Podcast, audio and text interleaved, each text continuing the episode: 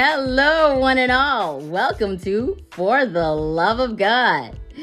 It's been a while. I know you missed me. I missed you too. Guess what? We're still in the Word series. Today, we're going to talk about how the Word is our teacher. We see many times in the Bible, Jesus' disciples call him teacher or rabbi. We're also Jesus' disciples, so we call him teacher too.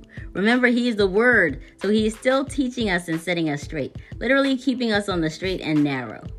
2 Timothy 3 16 to 17, one of Carol, my sister's favorite scripture, it says, All scripture is given by inspiration of God and is profitable for doctrine, for reproof, for correction, for instruction in righteousness that the man of God may be complete, thoroughly equipped for every good work. There's a version that I remember that calls the scripture God breathed, and I love that. Once again, that speaks to alive, living, just like the living water. God's word, Jesus, is the living word. And it is still applicable today, which is unlike any other book. It is quite amazing. It was written years ago, but it speaks to the past, present, and future. Same God yesterday, today, and forever. Get into this. Jesus says it in Luke 21 33. Heaven and earth will pass away, but my word will by no means pass away. It is everlasting.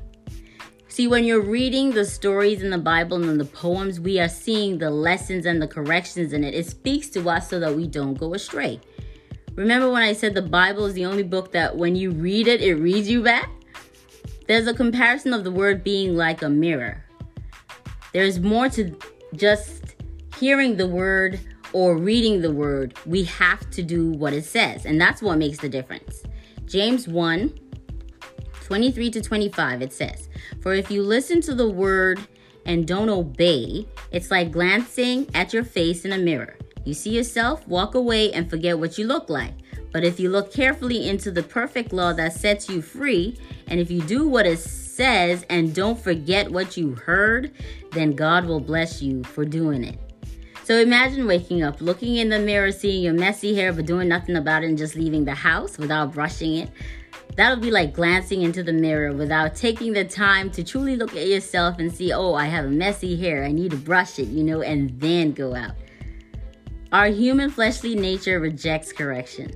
Hebrews 12:11 says no discipline is enjoyable while it is happening. It is painful. But afterward, there will be a peaceful harvest of right living for those who are trained in this way.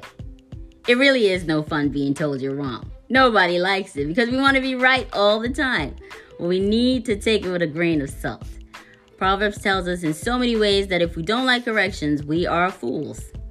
Uh, Proverbs 12, verse 1, for example, it says, Whoever loves instruction loves knowledge, but he who hates correction is stupid. Plain and simple. Also, if we think that we're wise in our own eyes, we're fools. So, why don't we look to the wisdom of God, which is His Word, and move in that direction? So help us, God. The Word of God is God, our Father's love letter to us. He loves us, that's why He corrects us. It is for our own good.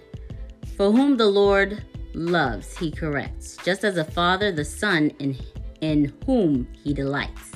Proverbs 3, verse 12. What lessons as you read the Word of God, what lessons are you reaping from His living Word?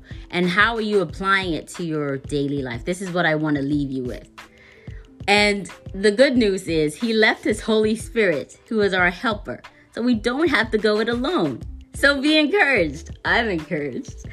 Thank you for joining me once again on For the Love of God. See you next time.